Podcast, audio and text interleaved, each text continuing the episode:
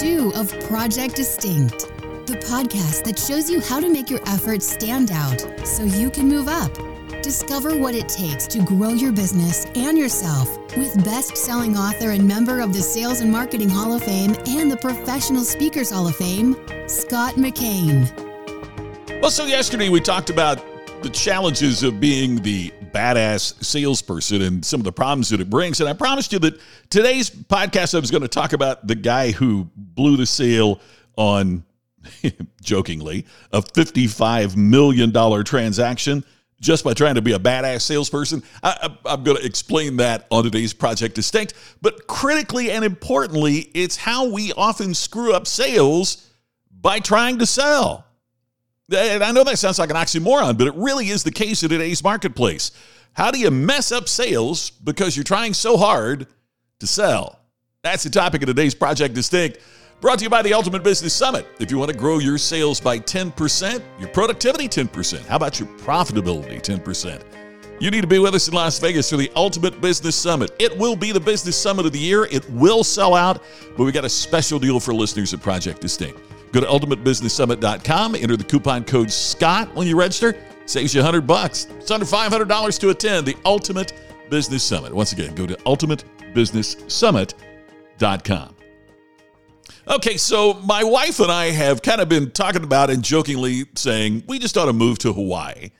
So we've been back and forth on that. We live in Las Vegas, in case you don't know. We love living in Las Vegas, but we've joked about when summer comes, oh my gosh, it gets so hot here. And what if we live? And, and I had a speech a while back. And we were both in Hawaii, and we were talking about how wonderful it would be to live there. I'm not saying that we're going to do it. It's just one of those things, you know, in the in the course of conversation that couples kind of talk about and you think about. So I saw this beautiful place in Hawaii. It was in our budget, and I sent it to her. And so she got looking on Trulia and on Zillow, those websites, and she sent me a house that she liked.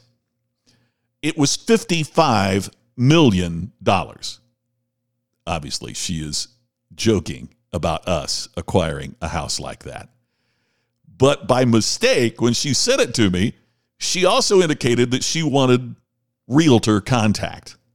So I get this this this uh, text, this message. Uh, Hi, Scott. Alex here from Trulia. Got your note about, and then he has the address. What time are you free to talk? Anytime after 9 a.m. works for me. He sent this at five minutes until 9 a.m.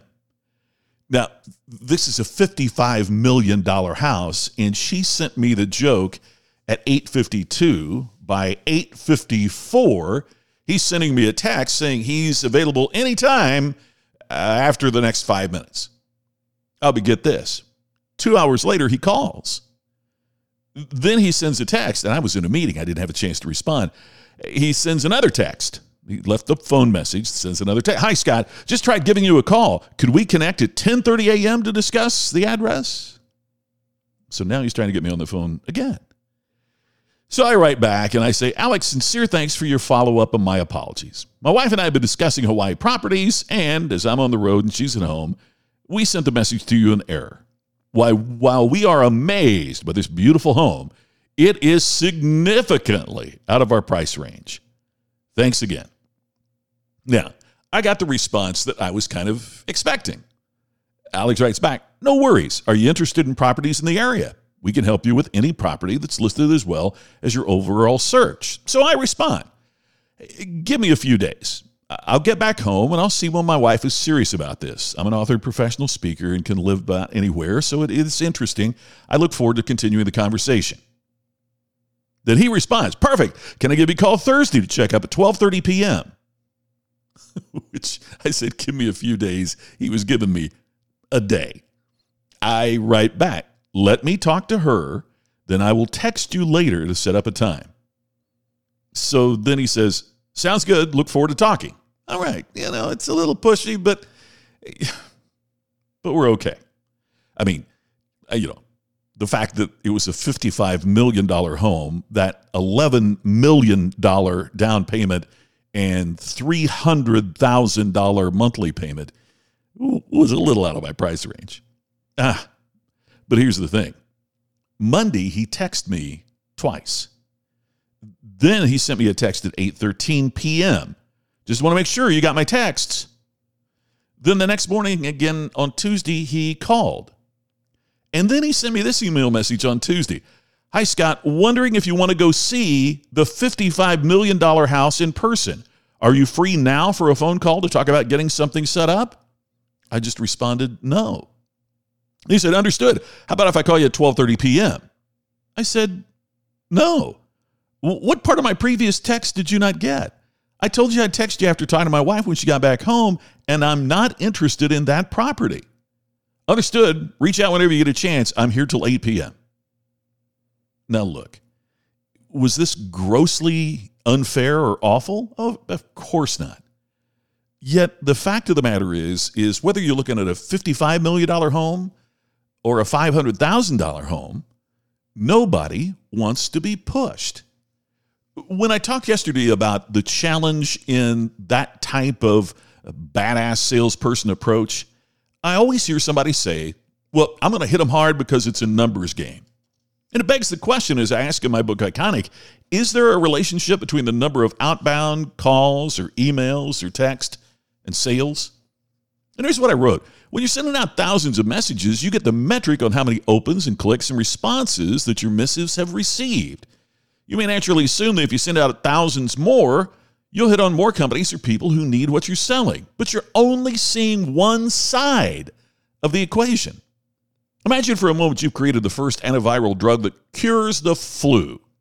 You inject people who have come down with the flu. To your amazement and gratification, for every thousand people to whom you give this shot, 400 are completely cured of the flu. You're really onto something, aren't you? Well, perhaps. But you first need to know if the drug's causing any unintended side effects. What if 400 are cured from the flu, but you're simultaneously killing 500 from heart attacks? Would you still administer it? Professional spammers know the metrics on clicks and responses. Here's what they don't know how many prospects are so turned off that, that they don't give you another chance? Do you really want that many upset prospects? Look, it's easy to hit send. It's easy to fog your sales pitch to tens of thousands and then just see who clicks. Unfortunately, it's just as easy to ignore the collateral damage that you're causing because it's usually less obvious and often not immediately painful. In situations like this, prospects go so far as to become a reverse referral. There are people who go out of their way, in person and on social media, to strongly recommend that people not do business with you. How many sales will the path of least resistance cost you over the long haul? You know, the first time I posted my disapproval of these types of messages on LinkedIn, I received a response berating me for my attitude. If you're so smart, the responder's message implied, how would you do it? Well, the message just so happened to be from a sales professional in a city where I'd lived several years ago. He worked at a car dealership there where I'd purchased multiple automobiles when I lived there. Turns out I also knew a relative of his. The salesman had no idea he just alienated a person who'd spent tens of thousands of dollars with his employer, and he was probably going to hear about it from his family too. you can almost hear the song, It's a Small World After All, playing in the background, can't you? All it would have taken was just a couple of moments to enter my name into the dealership database just to be certain he wasn't about to offend a customer. It seems as though when it comes to hitting the send button on texts and posts and tweets, we have a new mantra fire, ready, aim. Some want to immediately send a text or put in their two cents to get their point across, perhaps even troll the person whose views are in opposition without considering the bigger picture of how this makes one appear. I'm not just talking about those idiots with keyboard courage who cowardly hide behind anonymous avatars and rip everything to shreds. I'm talking to marketers who do this kind of thing without thinking of the consequences and then are somehow offended when somebody calls them out over their errors. Hey, look, let others make those mistakes. Don't be that gal or that guy or that organization. When it comes to sales and communication with customers, your goal is to create distinction. Your goal is to be iconic. Well, that's all for today's Project Distinct. This is Scott McKain. Thanks for subscribing and sharing and listening as always. I appreciate it. Look forward to talking to you again tomorrow. with another new edition of Project Distinct. You've been listening to the podcast to help you create distinction so you can stand out and move up. Project Distinct with Scott McKain. To have Scott become your virtual coach and to discover more distinctive resources, check out distinctionnation.com for free videos, posts, and more. To have Scott personally deliver his message at your next event, go to scottmckain.com. Please share today's message on social media and make sure to subscribe to Project Distinct on your favorite podcast app. We will see you tomorrow with another episode of Project Distinct.